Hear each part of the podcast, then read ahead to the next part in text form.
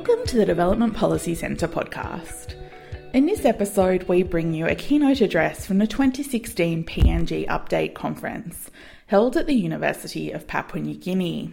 Professor Betty Lovai, Dean of the School of Humanities and Social Science at UPNG, spoke on the barriers and challenges for PNG women in leadership. You can download Professor Lovai's presentation at devpolicy.anu.edu.au. Just pick the PNG update option from the menu. You know, man, you marry. You're not a man, you're a woman. Does this sound familiar? Women are not preferred to take leadership in many societies because of traditional and stereotyping concerning women's place in society. This mindset will not go away so easily. To the University of Papua New Guinea, you are all distinguished guests, ladies and gentlemen. I know we have gone through a very difficult business and public policy. ANU, thank you very much for making this happen because it gives us confidence. It gives Papua New Guinea confidence in the University of Papua New Guinea. So I want to thank the organizers and thank the school and thank my colleague Dean who, who pushed. He made sure that this program was in our revised calendar. He made sure of that, so thank you.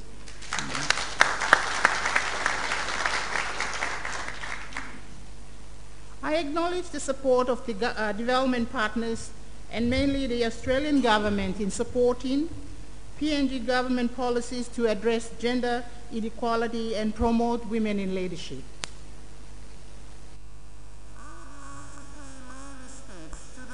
And present women leaders in Papua New Guinea for being bold in accepting a new worldview and promoting gender equality in a, in a culturally difficult environment. I would also would like to acknowledge the male champions, fathers, brothers, husbands, grandfathers, sons, who have supported their wives, sisters, daughters, and mothers in our effort to bring gender equality to Papua New Guinea.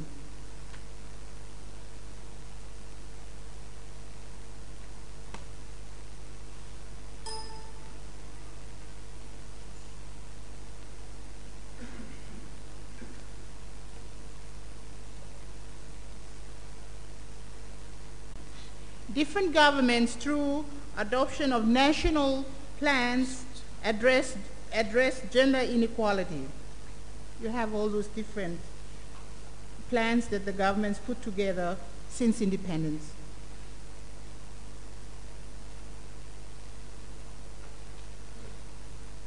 The founding fathers of the nation were visionary when they created space for women to advance as a group and their voice to be heard and have a greater say in the affairs of the country. The Constitution provides for women to be equal partners in, aspects of, in all aspects of development.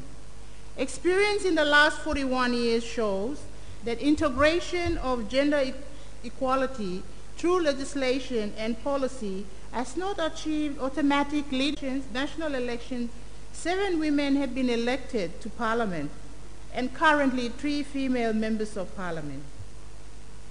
The agenda on women in leadership is focused on increasing numbers, strengthening institutional capacity so policies and legislations are implemented, building capacity to get more women into leadership positions, and mobilizing and coordinating adequate resources, both financial, human, and infrastructure, to support and implement women in leadership initiatives. Development approaches taken to progress and advance equality in leadership is undermined by gender, gender systems and, and constructs where gender inequality is deeply rooted in culture and custom. Development approaches have progressed to prepare women for leadership roles, but the impact has been, have been limited and have not reached majority of women in the country. In the 1960s, the colonial administration treated women as isolated and welfare group. In the 70s, development experts advocated that women were a critical link to the development agenda. Women's advancement position, sorry, women's disadvantaged position was officially recognized for the first time in the early 1970s. The House of Assembly in 1971 passed a motion to involve women in all aspects of development. You can see the motion on the, on the screen. The particular one point that is very important to my topic is encouraging the participation of women in institutions such as local government councils, district advisory councils, district education boards, and House of Assembly. If necessary, reserving places for them in this institution. And there were three others on, included in that motion. As independence was approaching, Papua New Guinea was encouraged to achieve greater equality. The government launched the, its eight-point improvement plan in 1972, and there was a provision for women's participation in development. The seven-point call for a rapid increase in the active and equal participation of women in all types of economic and social activity. The Overseas Development Group's report on development strategy provided the basis for the eight-point plan. The report was reactive to existing patterns of underdevelopment in the third world and recommended to Papua New Guinea to achieve the opposite, increase active participation of women. By the 1980s, uh, development experts recognized greater issue, gender issues with development. Gender and development became the principle for women's development agenda. This was followed by gender mainstreaming in the global development agenda after the fourth UN Women's Conference in 1995. The drive to get women into leadership positions is a global agenda. The PNG country report for the Beijing conference identified leadership as one of the eight priorities. Looking back, Women have progressed in experience and thinking since Be Be Beijing and have matured in their attitude in addressing gender inequality. Exposure to the international conversation has improved on articulation of discussion on gender equality. Development partners' efforts have provided visibility on gender inequality in Papua New Guinea and strengthen women's voice for empowerment. The Pacific Platform, community decision-making bodies, and in boards, trade unions, etc., and pointed out that constraints that prevented women from entry into public politics are structural, cultural, and religious. Learning from global leadership experiences empowers and uh, heightens consciousness in the country. Global experiences create awareness, provide clarity on women and leadership, empower women to learn from global experience, provide visibility on gender inequality, recognize that we are not alone in promoting women in leadership. Global initiatives and development approaches provide hope and opportunity to address gender inequality, continues to challenge the development efforts to change gender inequality. Cultural mindset is barrier to changing gender inequality in leadership. This country is so diverse, and so as the gender systems and constructs where gender inequality is deeply rooted in culture and custom. Gender equality challenges cultural mindsets and power structures in our social systems. Culture influences the political environment such as meet public meeting places at local and village levels where women are not directly engaged in decision making. Women are not allowed to take leadership in many societies because of such traditional and stereotyping concerning women's place in society.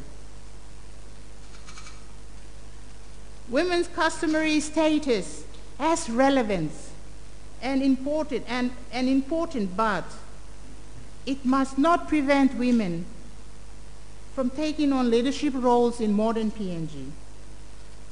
Let me illustrate a cultural perspective of women from where I come from to show what women are up against.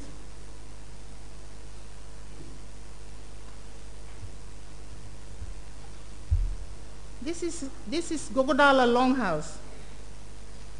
Why is this house so important? Accommodates the whole village. But the gender divides us very clear in the way the house is structured. The main corridor of the house is for men and boys, young boys. Above the main corridor, a number of stories. And again, that's a sleeping floors for men. The women, children and girls have their space. Each cubicle has a stairway. It has its fireplace. And all the women folks enter the house through those on the side of the house to get into their cubicles. There is a little hole from the cubicle to the main corridor where food is passed on to to the male folks. Women are not allowed to walk to the front, that's the front of the house, and the back, there's a, another door at the back. That entrance is only for, for men and the boys.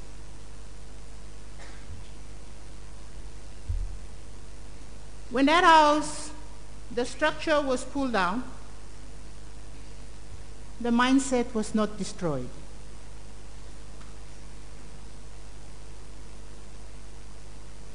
We no longer live in this kind of house. We moved into a new setup. But the mindset as to what is the role of women, where is women's place in society, is up in the minds of men and women. I want to make a contrast with Parliament. House where we are to come and make decisions the, about the country, eh, country is structured to accommodate both men and women. But there are rules and, and requirements to follow to enter the parliament. It is very difficult to get women into parliament, even after eight national elections. And only seven women have walked through that front door. Affirmative actions to increase participation of women in parliament were rejected.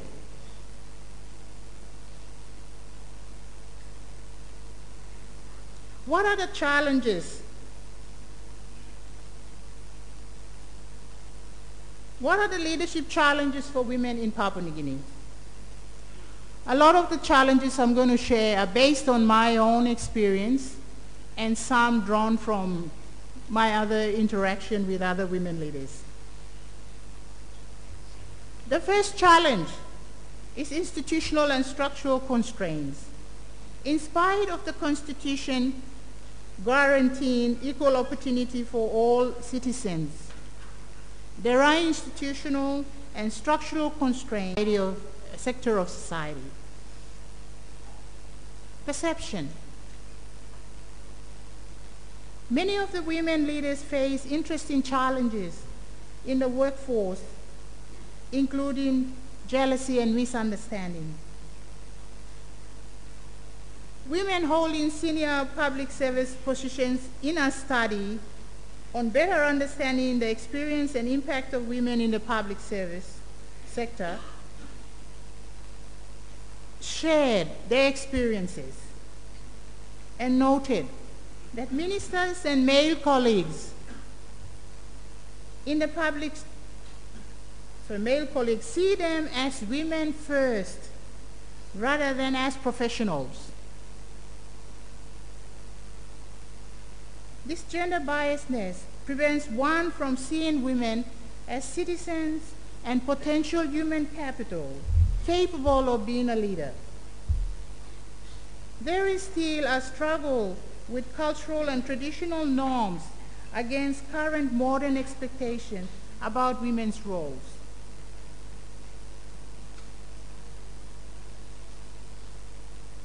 We must change the way women are viewed. Third challenge, managing private space. Managing private space is a challenge when women step into leadership positions. Managing being a wife and a mother is a challenge, is a challenge for women in leadership positions. Maintaining a balance between career and being a wife is not something women are trained to do. Marriage, unfortunately, for some women, has become a place for emotional and physical abuse due to jealousy and insecurity. A couple of years ago, a female friend sent me a text message at 4 a.m. suggesting a for a breakfast meeting at 7 o'clock at Crowne Plaza. I could not sleep after reading the text message, wondering why it was so important for her to send me a text message in the early hours of the morning. She wanted to share with me the abuse she had to put up with every time she returned from a business trip. Unspoken expectations. Leadership is not for women and it's a boys' club. When a woman applies for a leadership position in an organization, conversations are centered around can she fit in? And can she adjust? In 2007, I was asked a question after my seminar presentation for the position of the executive dean. I quote, will you attend after our functions? My immediate reaction was, the question is irrelevant, but I responded, I will attend work-related functions. It has never been an issue for me since 2007. An unspoken expectation is to earn respect, acceptance, and approval from the boys' club.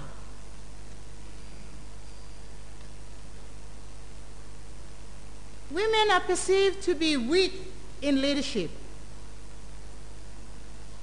But I can tell you, women are capable of being leaders. But men are simply preferred as leaders. Lack of confidence in women's ability is influenced by cultural perspective. In August this year, I was reporting behavior of a group of students during a recent student crisis when I was interrupted by a question, could have been an innocent question, but it had different meaning for me. Why are you afraid? I responded, I am not afraid of students, but merely reporting unacceptable behavior of few students who removed resumption forms from the school office and tore them and bent them.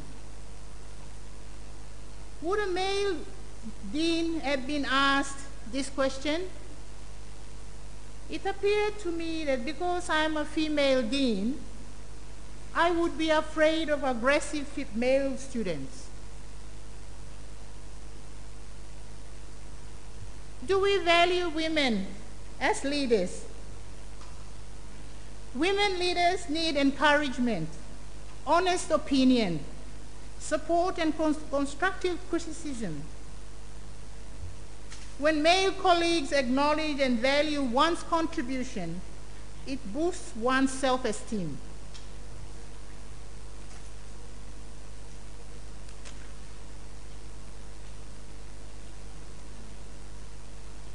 What can be done to reach a stage where both men and women are preferred to be leaders? We are familiar with the constraints that work against gender equality. We also know preconditions for gender equality, and these are addressed through government policies and legislations and other development initiatives. We expect more women in leadership positions but cultural mindset remains the main constraint hindering progress in that regard. More constructive effort is needed to change attitude, change mindset, and address critical cultural barriers. I don't have to be a man to be a leader. Thank you.